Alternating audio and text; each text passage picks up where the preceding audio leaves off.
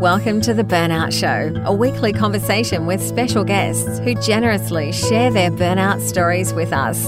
We also chat with health and wellness experts on how to best navigate burnout when you're in the thick of it, as well as how to avoid it returning. And now, here's your host, Jess Jones. Thanks for coming back to the Burnout Show. Before we get into today's chat with the lovely Renee Dineen, I wanted to remind you that if you are struggling right now and looking for some extra support, the Breaking Up with Burnout mini course is available now. You'll get access to three modules that cover life, work, and burnout, which you can move through at your own pace. Head to the link in our show notes to find out more or go to theburnoutclub.com slash breaking up with burnout. Now here's Renee. Hello and welcome to another episode of The Burnout Show. Today's special guest is Renee Dineen. Renee, welcome to the show. Hi, thank you. Thrilled to be here. Thank you for your time. Can you share a little bit about what you do? I do mostly executive and team development globally, but I work out of California and I was internal for over 20 years and I've been out on my own for about five or six years. So that's that the highest level of what I do. I also write and I mm. run nonprofits and do some other stuff, but that's the heart of what I do. Right. So what led you down this path? You know, I my career grew up in the early 90s. So I was lucky enough to go to graduate school in the Bay Area, which is kind of the heart of the Silicon Valley and the first mm. big dot com boom. So my background as an organizational psychologist is was really nourished in being in the right place at the right time. Yeah. I spent uh, my first six, seven years in high tech, and during that, uh, just incredible, like 95 to 2000 ish. And then I moved into biotech, yeah. which was kind of the new technology, the new industry. And it was only kind of like 50 miles down the highway, but a whole other world. So I really got to play in the space of like people and organizations and how they work and don't work and what really constitutes a happy motivated employee um, what does mm-hmm. leadership mean so those are the topics i've been studying and living and practicing and i absolutely love it but you know more of my story will unfold i loved it until it, it mm. started taking a lot more than it was giving you know? yeah so what did you want to be growing up renee oh gosh, I wanted to be a vet at some point. I wanted to be a jockey. and then I, yeah. I mean, I'm not that tall. I'm only five five, but um, I was too tall. I wanted to travel the world. I wanted to be free. That's what I yeah. resonate still with that today. Yeah. Um, so you feel you have that freedom now in what you get to do. I have more freedom than ever, but of course I'm mm. you know, I financially contribute to our home. I have two teenagers. I'm a wife, so free is relative. yes, it, yes, it is. Oh, so tell me about the work that you did. What do you think were some of the the differences between, I guess, being high tech industry than biotech? Did you see some patterns and certain skill sets that led to, you know, people driving themselves into the ground and burning out and and that overworking sense in in those types of industries? Oh, wow. I love the question and shockingly I've never gotten it, but I mm. have a lot of like, I'm like, ooh, say, say that. It's like right there. I lived overseas for many years and I've tr- really well traveled. So yeah. what isn't true is it's just America that yeah. are workaholics, right? And some people Absolutely. However, the, the culture of America is reward the one who does the most, right? Reward the one who raises their hand, reward the one who sacrifices their health and well being. It's why we're divorced, obese, and drug addicts. You know, I mean, there's yeah. Yeah. by that I mean like pharmaceutical grade. So that's a real thing. And I have yet to thrive either working for or with a company that has gotten that as right as they can. So I think it's mm the attention on this topic of burnout and overdoing and overworking has definitely taken a, a more useful and and a bigger stage but i think getting underneath that the habits the mindsets the sense of fear that comes with not doing as much as you possibly can even though you're killing yeah. yourself is real yeah. yeah. so silicon valley i remember um, I, if I left before seven, I had to carry stuff with me. I can remember this, like, oh, I get, I'm not going to oh. work tonight, but I'm going to carry my folders out and books and look like look like you were. Wow. Yeah, and then biotech a little bit better, but where they got it wrong, the travel because you're all over the world. Your sites in order to manufacture, you need sites everywhere, and I worked in that part yeah. of the business. So they, you're just away from home. You're on airplanes. You're managing time zones. You're you know, jumping from meeting to meeting. And so mm. just a whole host of bad habits that we've told ourselves are necessary to run a good business. Yeah. And um, most of yeah. them are, are lies. Yeah, and it'd be hard to with all that so uh, that travel. It'd be hard to manage your diet effectively, exercise. You know, health and wellness kinds of goes out the, the window a little bit alongside sleep routines. You know, yeah, for sure. I was an insomniac for twenty years. Mm. I just told i mean i was i told myself i'm a night owl. My mom was a you know insomniac. I i'll sleep when i'm dead. I'm a new mom. Yeah. i'm an expat. I'm i'm this all sorts of reasons. And it, mm-hmm. i do think that my lack of sleep and my relationship with sleep was a major contributor to my burnout five years ago. Yeah. Yeah absolutely. Mm-hmm. and i guess you tell yourself these stories because you're trying to justify it and avoid the the the big old truth, which is you need sleep and, and you're not getting it and you're seeing your work and your health suffer and relationships and everything that, you know, makes up your life as well. So the stories are, are safe. They're good excuses. Absolutely. Yeah. yeah. And it's like, oh, I'm triggered. I'm, I'm tired. And people accept that. And it's like, well, mm. then figure out how not to be tired all the time because you're creating okay. havoc for yourself and others. yeah, that's exactly right. Have you seen any organizations or particular industries that are doing employee well-being well? An industry. So let me, I mean, of course, the high tech is super exciting and necessary in technology and, and biotech mm-hmm. as well, making life saving drugs. But do they value healthcare? I mean, being in the biotech, I, I did in some respects like, oh, I wonder if they'll value health and well being more well, here's a mm-hmm. telling story that just fell into my memory. When I first got out of grad school, I was offered in grad school still, I was offered two internships to the same company. One was in wellness and the other was in learning and development, and one wasn't paid. Right. Yeah. So I didn't take it because I was like living off of, you know, very little money at that time. I couldn't mm-hmm. take it. So that was like a symbol, I think, of, of yeah. importance. Has it gotten better? Yes. Are we there yet? Absolutely not. No, yeah. no, definitely not. So, in your own experiences of burnout for yourself, can you tell me what your life was like in the lead up to that big burnout mm. moment? So, my burnout moment was in 2013, 14. Mm-hmm.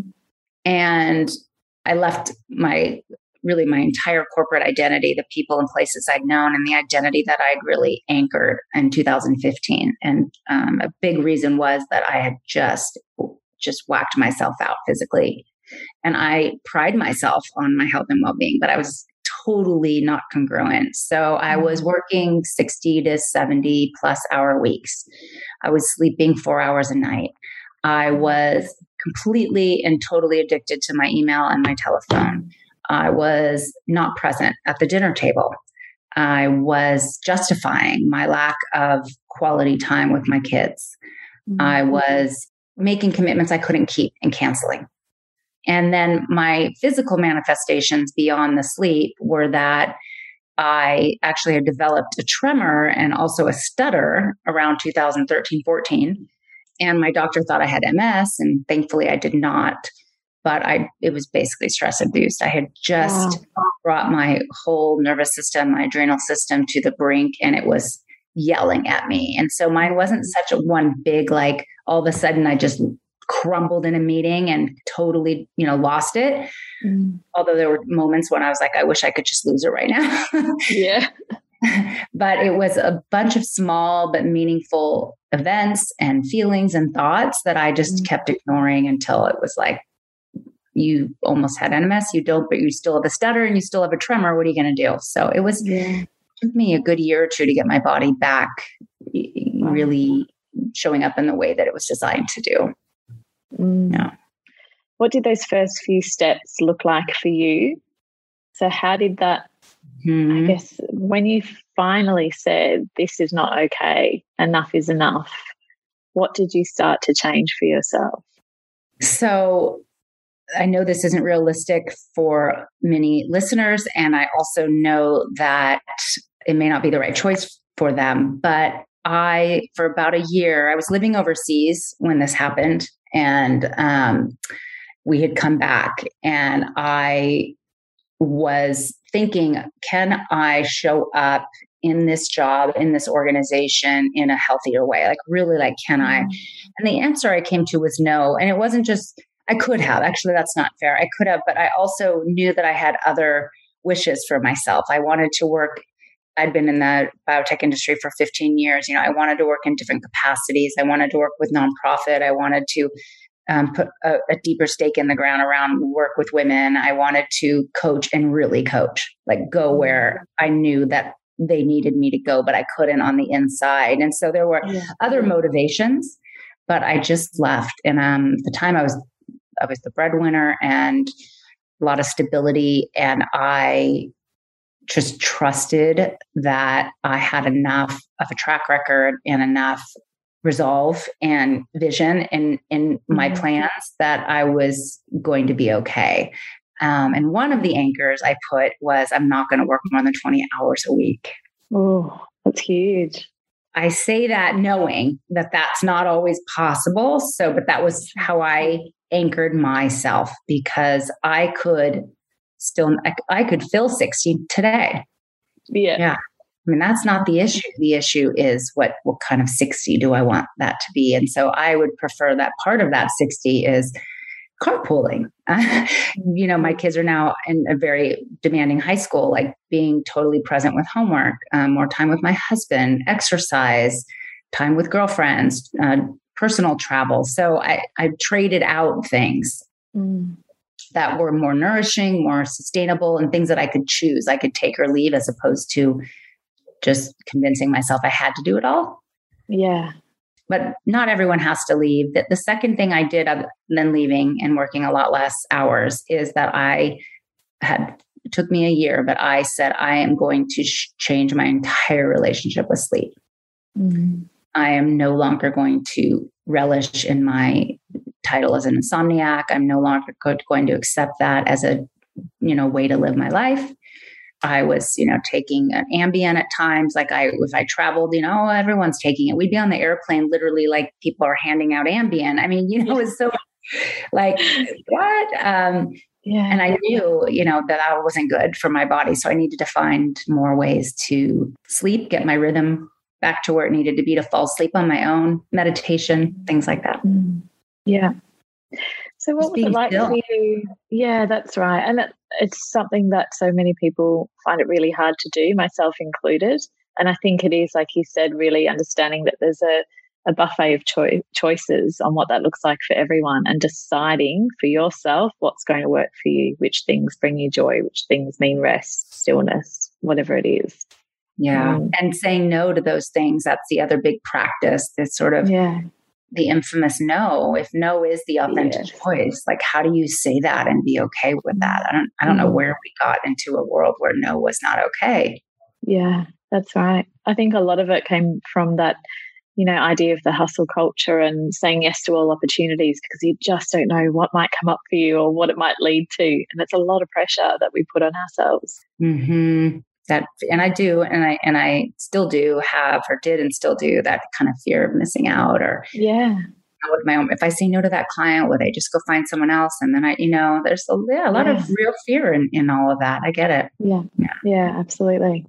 So what were you like growing up? You mentioned obviously you did a lot of studying. At what point did you start to be this person that was you know overworking overachieving suddenly working a 60 hour week? Was that more of the demand of the industry you were in, the, the job that you mm-hmm. had, or did you just, was there any point where you suddenly went, how did this happen? how did I get here? Such an intuitive question. So, the on, most honest answer I can give you is I was always like that. And how do I know that? Um, my mom is a complete and total workaholic. She's 76 and she works 60 hours a week. So, it was well modeled, very well modeled. Uh-huh. Also, a, a chronic insomniac. My dad, he was law enforcement. He was married to his job. So I was, you know, the positive, I was raised by two parents, did very different things, but were very passionate about their working life and identity and what they did and took a lot of pride and value in that. And so how could I, but I didn't hear that. That wasn't necessarily like, oh, look how it is to be passionate and take pride in your work. I did, I felt those things, but that that my honest answer like that isn't what fed my addiction. What fed my mm-hmm. addiction series of bad habits i think really getting myself to this point where you know I, like my friends say you were always like that in high school. You know you were riding horses you were doing cheer you were this you were that you were at every party you were i was you know i was constantly connected mm-hmm. yeah busy busy and I, my i remember my nick uh, my mom did like this had a reading or something with a Native American and they she talked about me and they said, "Oh, your daughter sounds like scouting pony." Oh. Like always looking like what's the next thing I can and I have a 14-year-old daughter and unfortunately I see myself, you know, in her and I think, "Oh gosh, don't don't do it. Stop now." Uh, we'll see if I can break the chain of events and cycle here, but it was well modeled. I was rewarded for it too. Yeah, of course. Very much like Call Renee, she'll know. Oh, ask. Renee, she'll do it. Oh, get Renee here. She needs to be here, right? It was it's a big yeah. boost to my already well anchored identity and addiction. Mm, so um, definitely. Yeah. Mm. And there's that validation piece that comes in then that you're constantly getting the acknowledgement validation. Yep, you'll do it. You know, you, you can do it. You'll be there. Yeah. Yeah. You'll have the yeah. answers give it. And I remember like someone said, well, why do you, why do you volunteer? I had a boss say, well, okay, Renee, why'd you volunteer? And I was like, yeah, why did I volunteer? And I can remember sitting at that time and like, I think 10 seconds passed where no one raised their hand. Like I didn't even let, I didn't go like this, but I was like, no, I don't want to do it. And but I was uncomfortable with no one else doing it.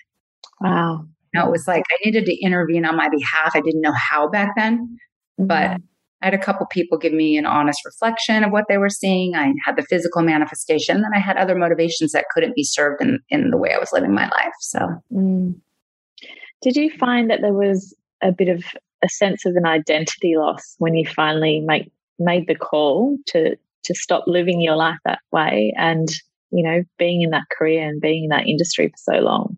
How did mm-hmm. you feel when it was finally time to pull yourself out of Renee, the 60, 70 hour a week worker, you know, biotech, been there 15 years to just, I'm going to see what I need to do for myself and my family now. What was that mm-hmm. shift like? Hmm, which identities did I shed? I, um, given what I do for a living, I was really conscious of what those identities and, and in a way, the ego structures that I was breaking yeah. and the disappointment that those decisions might have on other people who were used to me showing up in a certain way. And a small from like, oh, that sounds really fun, but I'm not going to go. And a friend like, wait, what? You won't even yeah. try? You know, those little like, oh. to like, okay, are you sure you don't want it? Nope. And, you know, they go with another coach or consultant and I have to live with that too. And so I had to really be ready. Um, but the main identity that I shed, and I it's become an affirmation for me is who I am, what I have, and what I've done is already enough. And I just, and I say that now, you can hear a little tear, like, you know, emotion behind it because I know it's true, but even I say it and it's like, I have to take a big gulp. Oh, do I can you really? repeat that affirmation? That's yes. powerful. Who I am, what I have, and what I've done is already enough oh, I think so many people, myself included, need to hear that because like we're constantly waiting for that next fix, that next, you know, striking something off the to-do list, getting that goal, succeeding mm-hmm. in all these areas where we think we constantly need to improve and be better and just never really being okay with, hey, I've done enough. I'm doing really well. Yeah, that's huge. Yeah. I can imagine it would take a years of really um, truly believing that after saying it for so long.